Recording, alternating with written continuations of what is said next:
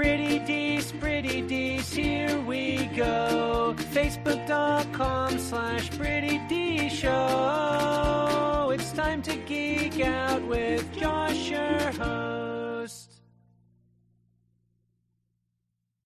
Sony revealed the complete list of games for the upcoming PlayStation Classic, the full 20, and unfortunately, it's a little disappointing.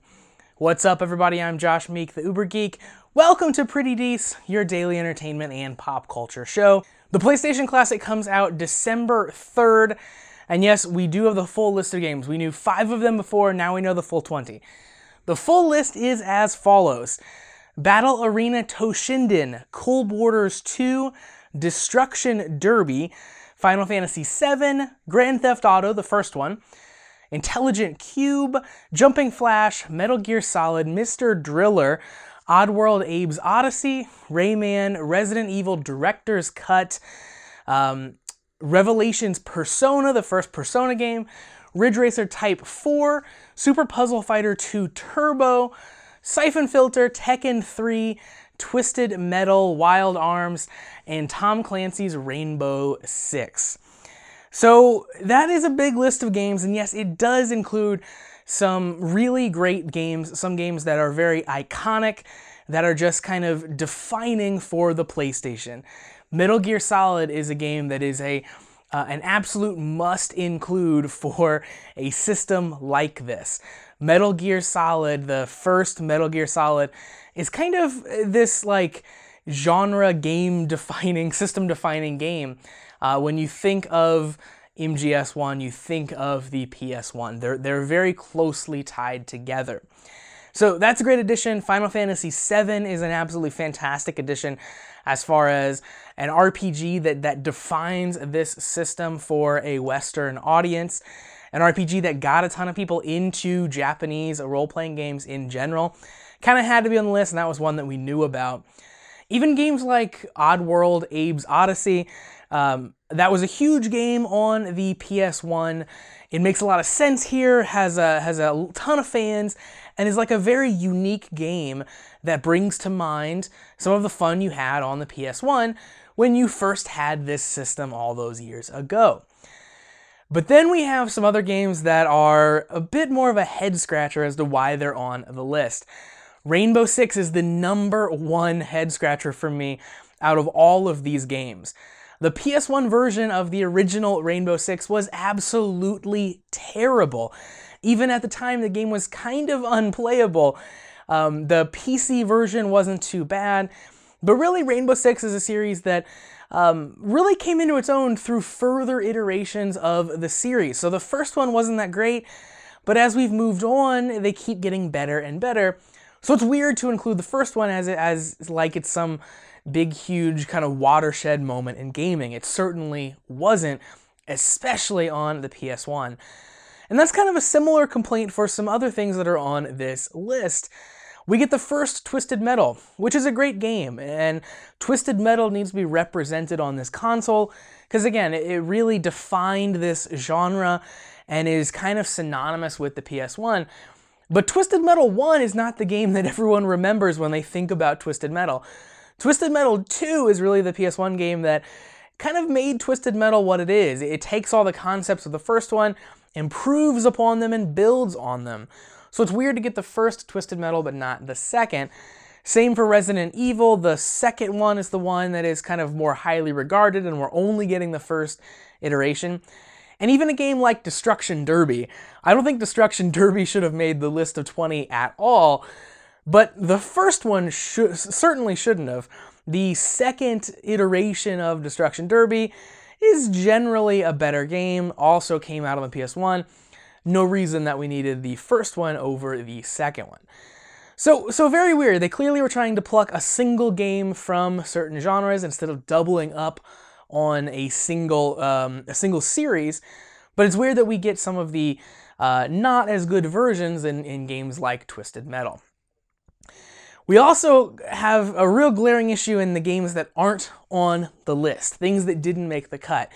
We talked about some of these when we first talked about the system as it was announced, but just to reiterate, there's no Crash Bandicoot game on this list. Crash Bandicoot, of course, one of the biggest games to come out on the PS1. Um, a series that probably sold more more uh, sold more games, sold more PS1 consoles than any other franchise, not represented here. Uh, no Spyro the Dragon, again, another series that sold a ton of consoles, really defined the PS1 for a ton of people, is not here. Now, those two series, Crash already has a remaster out on PS4, Spyro has one coming out very soon, so those were likely not included, so they don't step on the toes of the remastered versions, which is kind of a bummer. Uh, you know, uh, you you would really kind of want those in both places, and the remaster scratches a certain itch, and the original unchanged version here on this cool little retro console scratches a completely different itch for people. So it's a bummer that we couldn't have both. And then further from there, we don't have any Symphony of the Night, Castlevania, was really kind of creating a genre of games that is incredibly popular. Even today, nothing there. We don't have any Tony Hawk, we don't have any Tomb Raider. Now, obviously, there's going to be some licensing issues with some of those games. They didn't go out to Activision and get the rights to Tony Hawk, for example. But I wish they would have, you know? The, the, the big thing about the PS1 was really the rise of third party developers. Third parties had been around for a while, but the PS1 is really where they started to kind of blossom and, and where they started to fill out a console's library in a way where they were putting out some of the best games. And I think that's really apparent here where eh, we're missing some huge chunks of awesome games for the PS1 because we didn't reach out to every single publisher to pull in all of these third party games. So it's kind of a bummer that that this is our general list of games. There's a lot that I do want to play. I, I still think it's a, a pretty cool little device, but it could have been so much more than what this final list of 20 ends up actually being. Now, interestingly, the Japanese version has a different collection of games. It's got some overlap, but it is a little bit different, and it's kind of more appealing to me. It makes me wish that I spoke fluent Japanese because it leans more heavily into the role playing games. Of course, the Japanese audience is much bigger into RPGs, so they include several more role playing games that would be great to have on our version. And it also leans kind of heavily and it includes a couple of side scrolling shooters, which is a genre that the Western audience really has no interest in whatsoever, but I love. So it gets a copy of G Darius and of Gradius Gaiden, which are both fantastic games, very over uh, overlooked, um, that are, are really fun to play if you like the genre of side-scrolling shooters. Those are both on the Japanese version of the console. So sadly at this point, you know, I'm wondering if I actually need one of these. I do think the little device is cool looking, but I don't know that I necessarily want this core set of games.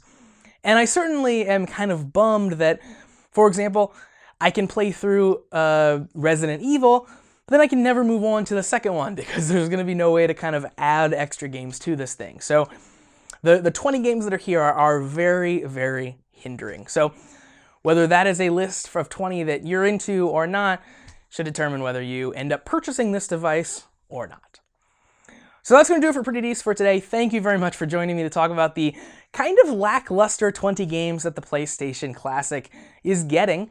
If you would like to support Pretty Decent, you can do so. Visit prettydecentshowcom slash listener support to find out all those details. Of course, you can listen to the podcast in audio form. Just download it from your favorite podcast delivery platform or watch the video version of this show. You can find that on YouTube. Just go to youtube.com slash prettydece to find the channel. And finally, hit me up on social media Facebook, Twitter, and Instagram at Pretty Show.